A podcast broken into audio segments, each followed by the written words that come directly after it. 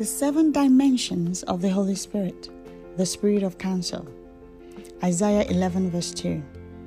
The Spirit of the Lord shall rest upon him, the Spirit of wisdom and understanding, the Spirit of counsel and might, the Spirit of knowledge and of the fear of the Lord.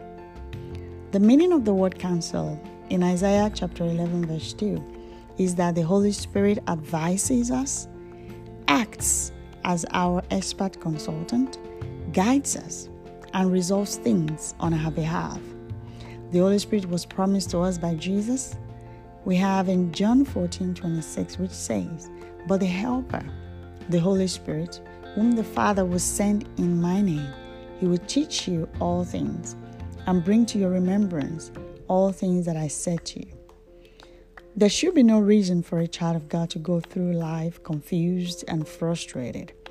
We have our counselor with us to teach and remind us what scriptures apply to specific situations we're in and how to navigate the situation triumphantly.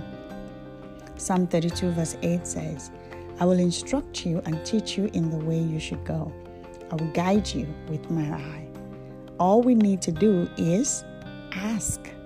Are you in need of some counsel and divine guidance from the Holy Spirit today?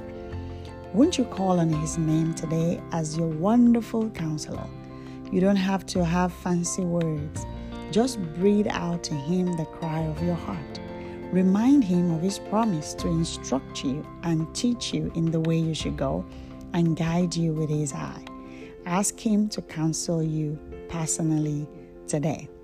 Let us pray. Dear Heavenly Father, thank you for the Holy Spirit, the Spirit of counsel. We pray, mighty God, that you teach us and guide us in the way we should go today and every day of our lives. In Jesus' mighty name we have prayed.